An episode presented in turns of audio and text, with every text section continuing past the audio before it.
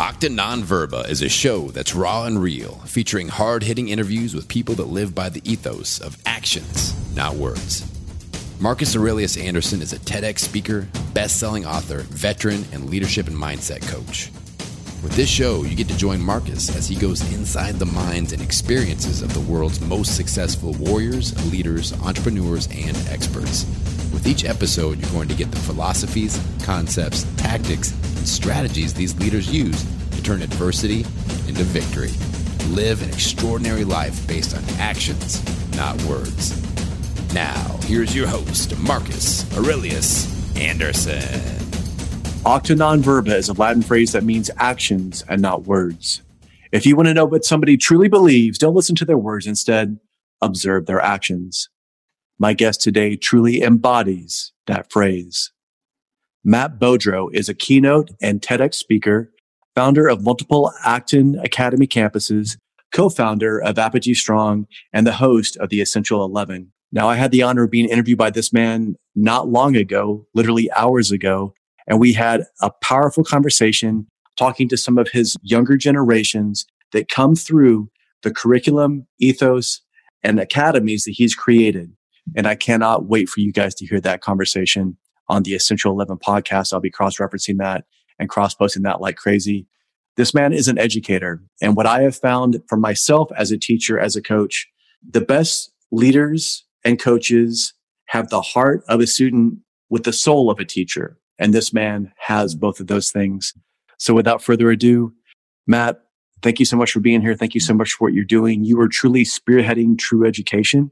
You're doing what everybody claims to be doing as an entrepreneur and as an educator, which is they see a problem, they want to fix the problem, they see this niche that has this huge gap in it, and then they don't do anything. And that's exactly Well, that's what I love so much about what you're talking about. And again, we got to connect a couple hours ago, man. And you're talking yeah. about actions over words. And yeah. you know as well as I do, as well as the listeners do, the majority of people are talk and mm-hmm. you know taking action on that. And again, you put that into practice too. You came in, spent your time pouring into these young people. So I'm grateful for everybody that's doing so, and it's an honor to get to do it the way I get to do it. And I just want to give you kudos because every single person on that call, everyone addressed me as sir. Everyone was incredibly respectful. I opened it up to questions and I wanted to make sure that they understood everything. And every question was respectful. There was never a hint of boredom. Every single person was taking notes, as you mentioned.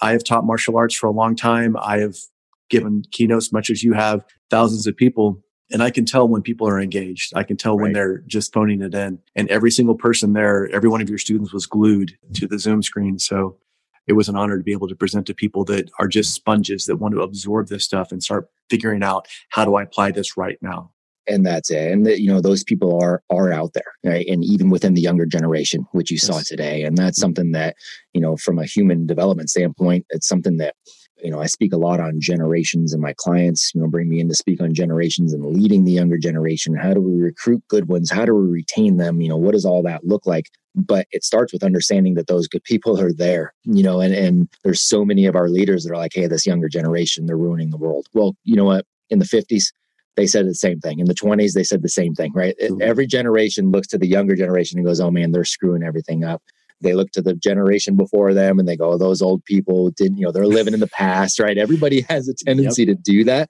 So I want people to realize, no, there are some amazing young people out there. That's really who we are looking to serve in in both the schools that I build as well as as well as this online mentorship program. We want to serve those people who are understanding that I've got gifts and I have this hero's journey to live yes. and I need to find out what my genius is and what my path is so that I can help other people. Like those are the young people I want to serve and they are out there. Yeah, and they're so selecting to be a part of what your curriculum is and everything yes, that you put into it. And we're going to dive into a lot of stuff. But before we hit record, and even when we were talking before, you were kind of like me. We both stumbled onto speaking. We just sort of had yeah. this message, and then right. you tell somebody, and you can see them. They're just like, right. dumbfounded. And then they're like, you have to get in front of this person. I didn't even know you could get paid to speak when I got my first engagement. Right. They just said, can you come tell your story? I spoke for half an hour. I did half an hour Q and A and then they give me a check. I was like, I can't take that. They were like, you're the keynote idiot. Take the yeah, money. That's what you're here for. And I was right? like, oh, okay. You've had a TEDx that was incredible. You have another one that's coming up, but could you yes, also mention some of the places that you spoke at before? Because, and I'm not trying to say this disparagingly, if you put something in your bio, automatically it makes you a CEO or a speaker or an international right. keynote speaker, right. even though they've never spoken anywhere before. But yeah, yet, if they sure. say that, they hope that they're going to get people to do it. Could you mention some of the places you spoke and some of the impact that that made on those? Sure, those? it's a very good point. One of the things that has been interesting to to find out, I remember finding this out early on, is that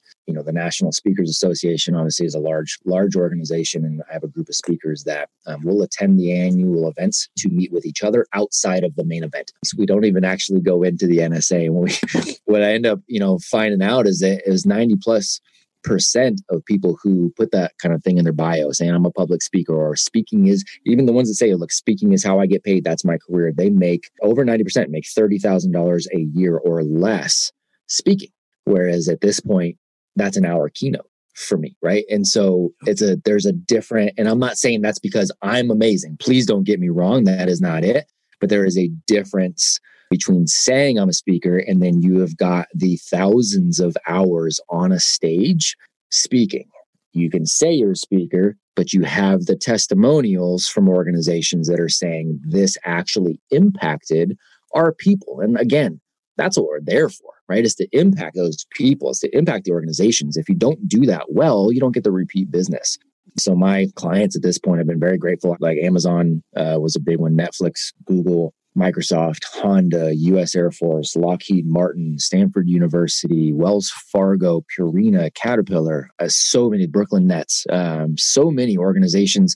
And what's been cool is it's been in so many different fields too. So I have gotten the opportunity to dive in to so many different industries working with these guys. And some of them, like American Eagle, right? It's a clothing and retail, but I've gotten to work with like nine or 10 of their different departments at different times. So I get to see all aspects of these businesses. And the reason we're able to do that is because what I'm talking about is people. That's right? the common denominator, right? That's the That common denominator. The people. Yep. That's the thread, right? And so when Yeah. you're talking about leadership and you're talking about communication and talking about recruiting good people, retaining good people, you're talking about relationships and you're talking about people. And so that's what I've been able to increase is the bond between people working together or between the organizations and their consumers. And then I also get the benefit of taking that information and bringing it back to the young people that I serve. That's a unique, it's what Naval calls, you know, a unique, like a unique proposition selling point kind of thing. Nobody else that I know of has that relationship and then can bring it back to directly to young people in an educational environment like this. It's fun to get to do what I get to do, man. Well, and it gives you one, it gives your students a huge advantage in the marketplace because they have the advantage of knowing in real time. Because you and I both know there's a lot of things that people will say, Oh, we're all about this. We're all about this. We're all about this. We're all about the mm-hmm. people. We're all about the communication. We're all about respect. But then when something happens that really demands that subject to be broached, Right. HR doesn't want to talk about it or right. people want to point fingers. We talked about leadership when I was on your show. It's the same Right. thing where it's very easy to preach the, and pontificate these very murky ideas and they're very ambiguous, but it's like, okay, but if I'm leading somebody, you have to get in there. And there's going to be some people that like a certain style of leadership. There's going to be some people that don't respond to that. And that's the leader's fault. Again, That's right. it's it's not about this idea of, well, I told them what to do and they didn't do it. It's like, uh, that's it. You told them. Yeah. You're not leading them. It's a much more nuanced conversation, right? I'm married and I've got kids at home and I can go in and boss everybody around all day. That's not going to get everything done, right? There's Nope. got to be a relationship there. There's got to be an understanding. I've got to be able to look at things as the leader of the household from their perspectives. And that's what I'm encouraging organizations to do as well. You know, we've got five different generations in the workplace and the marketplace. That's actually never happened before. Five distinct generations. And when you've got five distinct generations operating side by side, you have five very different ways of defining leadership. You have five very different ways of defining communication. What does good communication look like? And it all comes down to that perspective of that person. So, good leader is going to have to be willing to engage all of those perspectives. Yeah, I talk about leadership when I do keynotes on it. I talk about it almost like the five love languages, where mm-hmm. again, like you said, if I have a group of killers and I'm like trying to get them going, that's fine. But there's going to be at least 25% of your employees that are not going to be on that page. Right. And like you said, that may be because of the generations. And then all of a sudden they're like, I don't really, that doesn't resonate with me. I don't Right. feel like I want to run through a brick wall right now. As a matter of fact, Right. I'm more confused by your message now. And now you have the other three quarter of the company that's all revved up. And now it, you've actually unintentionally created artificial division unnecessarily. Bingo. Right. And we should be going this direction. And now instead of doing that, you're confusing everybody. You've moneyed the water. And now you're like, well, why are we tanking this quarter? Or why are we down 30%? It's like, well, because you just got everybody riled up and then say go and they have no clue what's going on. Right.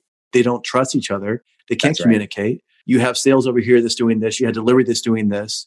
I mean, there's so many dynamics. And again, until people are in those places and they see it, it Yeah. just seems like, oh, we all just sing kumbaya and all of a sudden, you know, we have an incredible quarter. It's like, that's almost more dangerous than anything else out there.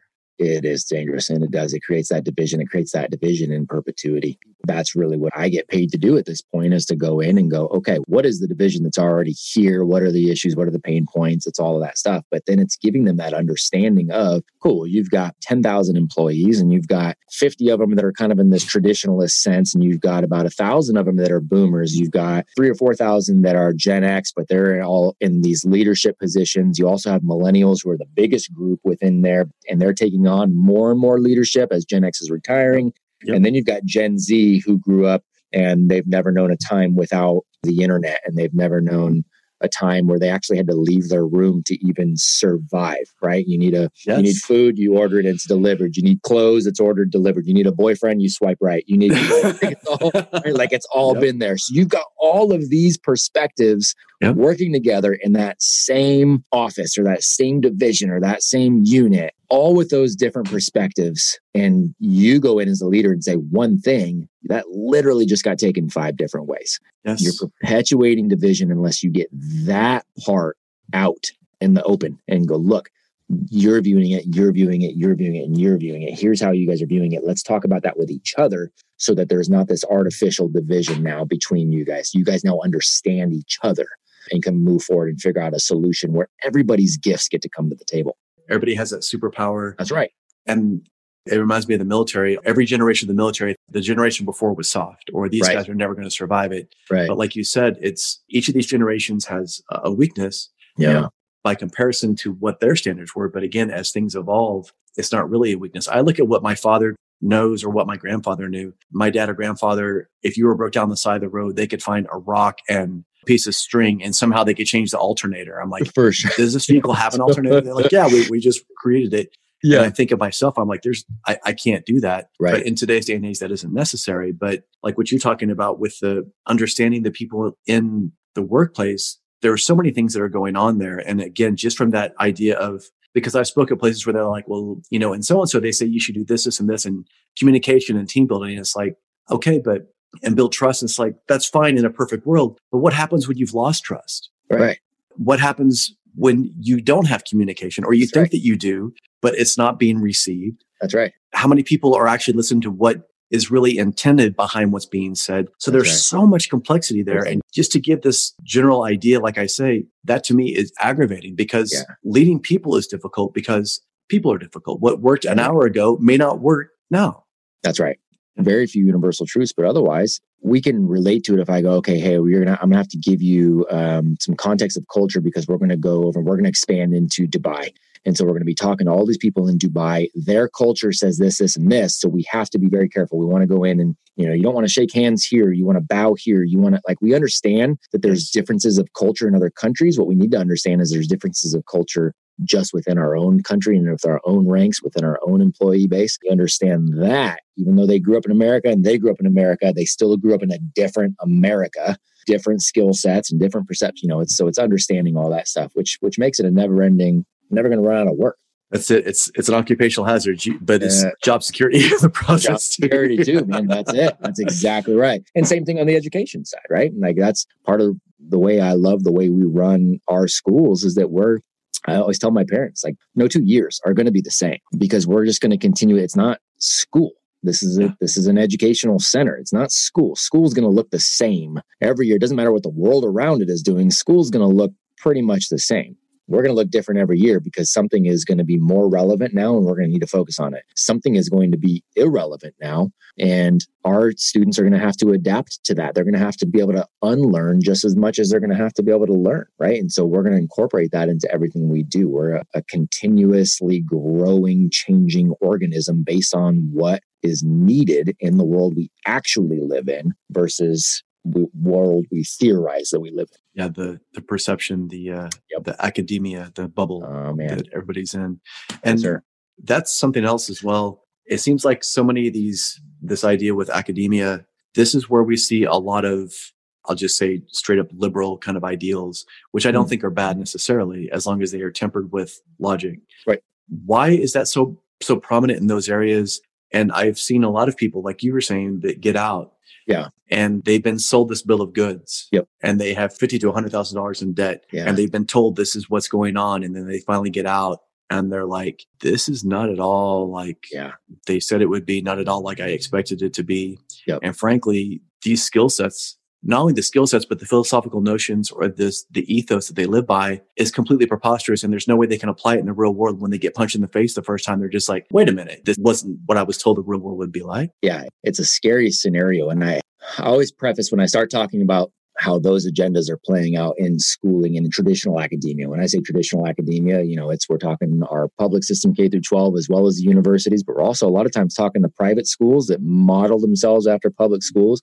That entire system of academia is really built on this old-fashioned Prussian model, right? And it's designed not to create innovators and thinkers and people that are leading. It's designed to create obedience. At the ultimate Workers. level, yeah. It's you're smart enough to follow the directions, but not so smart that you challenge and innovate and come up with a better idea. And at some point, you're also mentally or financially trapped to where it's even riskier to take a chance outside of that, right? So it's designed that way on purpose. There's a reason, and I always preface any of these talks about school and education with I am very pro teacher and administrator. Like the people themselves. Very pro them because the majority of them are phenomenal people who are doing the stuff for the right reasons. The majority, yes. right? I, I agree. The system they are in, I am very anti that system. So I want to make sure that that's very, very clear. That system is designed to do exactly what we were talking about. So, you know, there were some people early on that understood that from a systemic standpoint if you can get an entire nation of young people and you can make ed, you know their brand of schooling compulsory that over a period of time you can make a populace think a certain way behave a certain way be obedient to a certain degree and we need to start that now, start it early, and just sprinkle things in early on. So, all of this stuff we're seeing play out, we're in 2021 right now. All of this we're seeing play out in terms of it's now kind of labeled as a quote unquote liberal agenda, wherever you want to go with it. Socialism is a, you know, is a good thing to all white people are inherently racist to you can identify as a Tyrannosaurus Rex if you want to. All of these different things have literally been on the docket as an agenda for 60, 70 years. It was just when do we put this in play? And it's been, you know, school has actually been something that has been weaponized against our populace, unfortunately. And that's something that I realized early on. I was a public school teacher and I was what I called creatively insubordinate. As a public school teacher, I was always getting the hand slapped. I remember being brought in by the superintendent of the first district that I was in. And I was in the ganglands of California. I was in a tough area and kids stabbing each other at school and, you know, parents that are in prison. My some of my best parents, you know, would come to their conferences with their parole officer and, you know, got their area code tattooed around the neck. And, you know, I mean, they were some hard dudes. So I was there and, and being told, like, hey, algebra is what's going to save these guys. I had the superintendent literally sit me down and go, okay, I've got a problem. You are not listening to your site administrator. You're implementing all these other programs from a personal level. I see what you're doing and it makes all the sense in the world. From a professional level, you need to be pushing algebra on these kids. And I'm going, that's not going to save them. They need, they're brought home and they're told to get out on the porch and sell drugs. Like I'm trying to shift their mindset so that I can actually save their life. And he's going, I know, but we need them to test well. And I'm like, okay, so there's a giant disconnect. And he's going, there is a disconnect. And my problem as a superintendent is I should fire you for your insubordination, but you're also the most well loved and well respected teacher, you know, possibly here in this district. So what do I do? I'm like, well, that's on you, man. I'm going to do what I do. You make your call, however that needs to look for you. Right. But having that conversation, I'm like, okay, well, then maybe I need to become an administrator. And so I go become a public school administrator. And that's where you really see how the sausage is made. And you go, wait a second, this is really all politics. This is really all money. This has nothing to do with kids. This is really anti development. This has nothing to do with them. So I'm going, cool, man, that I don't have the ability to change that either. Yeah, bye. Gotta go. later. Yep. Gotta go. You know? and we're talking about actions over words, right? administrators see this. And again, and I'm not knocking them because I'm very pro administrator, but they see this, but then they go, ah, but my pension's tied up in this. So I'm just going to stick it out. That's it. I'm going to kick the can down there. This is a um, broken system. I'm concerned about a KPI, about a key performance indicator, a yep. score, yep. how the testing on this. Yep. So I'm going to stay uh-huh. here and just write it out, even though I don't fully believe in, you know, what it is that I'm doing. And I, my pensions here, I just have X amount and more, you know, more years and they're I at least get to do some good.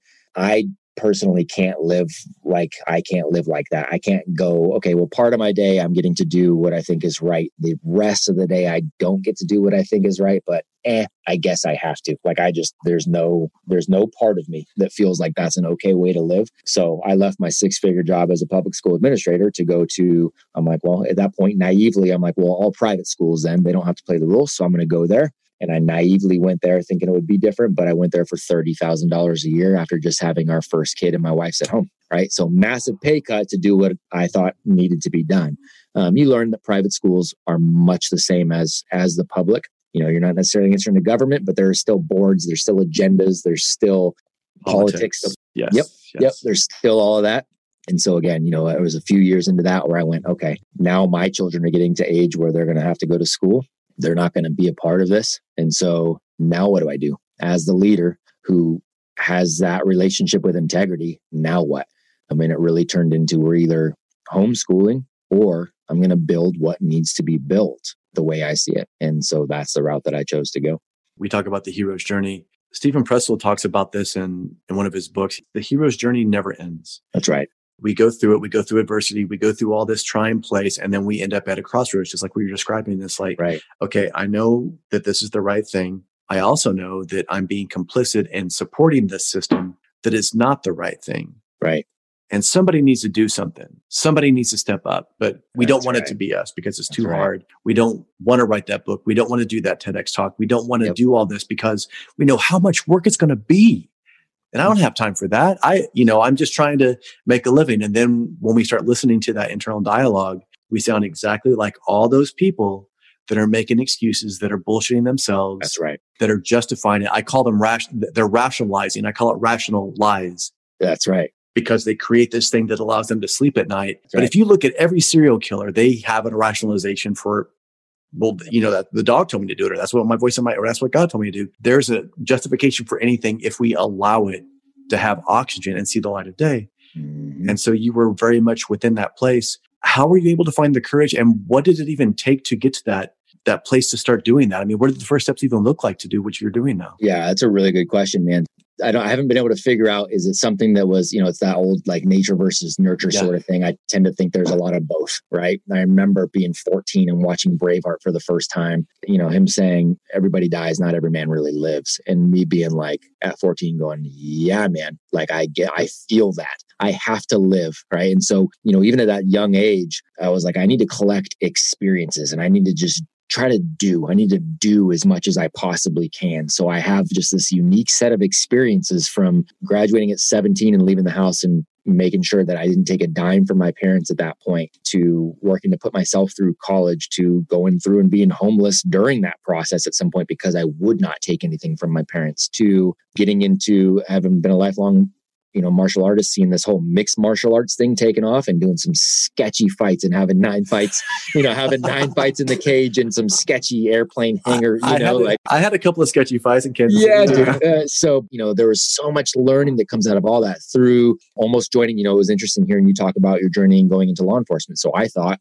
at graduation, I was going to be going into the Secret Service um, and ended up going a different route from there. But collecting all of these experiences is a huge part of that. And somewhere along the way, whether it was the nurturing of those experiences to the mentors that I had a chance to come across, I just realized that integrity was something that I wasn't willing to negotiate with. It was just something that I was going to be that guy who said what I'm, you know, meant and, and meant what I said and give it my best effort, even if it, it even if it killed me, um, no matter what it was. Right. And so when I've got I'm seeing all these issues in education and understanding that truly for me to be in line with my integrity, I was going to need to create what I thought needed to be created. I had my own kids. There was no, I'm the example. We talked about this on the thing, right? I, they're going to do what I do before they ever do what I say. How can I tell them to live a life of integrity if I'm not willing to be integrous on this and move forward for the most important people in my life? The most important education for them. For sure, right? Like, I don't like what is there for them. Well, then who else's job is it to make something for my children? It's my job. So I don't like the schools that are that are available, then I need to make one. The hardest thing I've ever done by far. It's, you know, a difficult thing to start any business, to start that kind of business where other people are putting their children in your care and they're trusting their future. That's some high tension stuff. But man, by far, by far, one of the best decisions I ever made.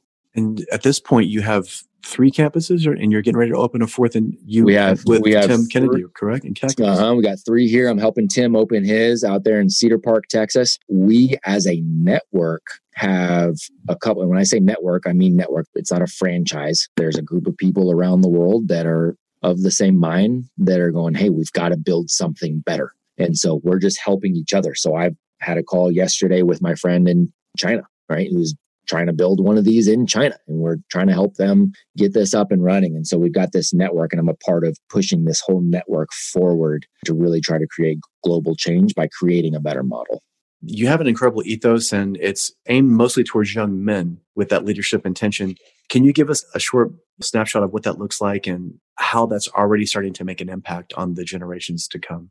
Yeah, the campuses that the, the physical campuses we build out are K through 12, male and female. We want oh, people fantastic. to understand how to think, not what to think, not an agenda, right? We want them to understand how to bring logic into things, how to, you know, actually look at both sides of a scenario and then weigh evidence and use that to inform decisions, right? Which is a crazy concept. And then understand that I'm going to come across human beings that do not agree with my assessment of that evidence and that's okay too. That doesn't have to impact me. It doesn't have to you know, impact me emotionally and drag me down. I can just be what it is right? So from that perspective you know we're very socratic in our methods. We do not lecture ever on campuses and we don't answer questions on campuses ever.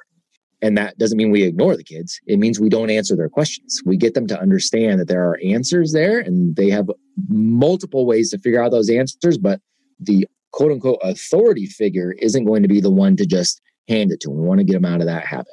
Right. Yes. So the Socratic method is huge for what we do on these campuses. The goal setting and the systems that we implement are huge too. So we want these young people to understand how to set their own individual goals.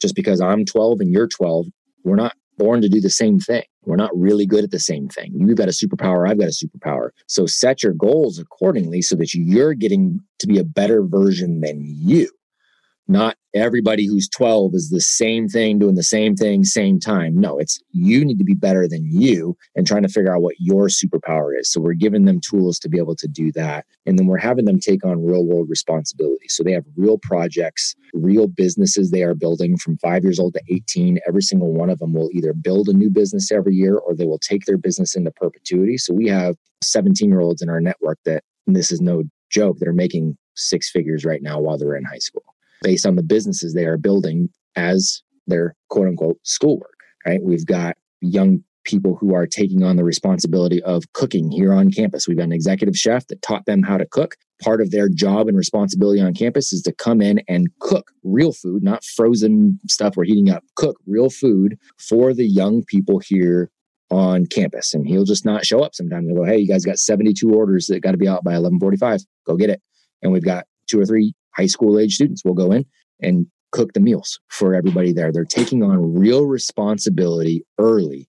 And so that's the kind of thing that is separating. That's why our guys are getting recruited, our guys and girls are getting recruited straight from here to go into career level jobs that used to require a college degree. When I say used to, I'm saying these companies have said, hey, we only allow college graduates here.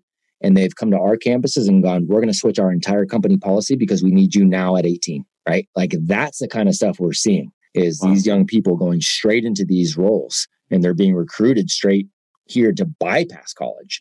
If they want to get into college, that's been easy for them as well, right? They've got all the skill set to be able to do that. Um, but we're seeing them build out. Saw one young lady build out a seven figure nonprofit before she even left campus. And she's going, I'm going to go ahead and bypass college for a little bit and just work on running this. Okay, yeah, cool. That's awesome. That's right? a real world MBA. That's okay. That's a real world MBA. That's exactly yeah. it. These are the stories that we're getting within our network over and over again, right? Are these kind of things? We've got these people that come out and can think and can actually take action on their ideas because they have some self awareness. They've had the opportunity over the years with us to develop that awareness around who I am, some confidence because they've actually done hard things. They failed in front of a whole bunch of people and it oh, wasn't yeah. bad for them to do so. It wasn't, well, now you got an F and you got to remediate. It was like, no, you had some high stakes stuff. You had to give a presentation in front of all these people. You had to give a pitch to all these businesses. You didn't get the investment. Somebody else did. Let's go back and reflect on that. Let's learn those experiences at 13 and fail there before you have a wife and kids, right? It's that. So we're just developing completely different types of human beings, you know, and then so we take those same kind of concepts into the male mentorship and with Apogee, knowing what else these guys are facing at this young age and having obviously been a young male. And we want to give them the tools to go out and attack the world as it is, man. And this is what we need. This is what everybody preaches. This is what everybody says we need more of. Yep. But again, they get to that crossroads and they say, somebody needs to do something about this. And then they yeah. get distracted by their phone or get in their vehicle or they watch whatever's on Netflix or they eat food or they have some other high tech pacification that keeps them distracted. For sure. Because they feel like they've done their job to point out the thing that everybody sees. Yeah.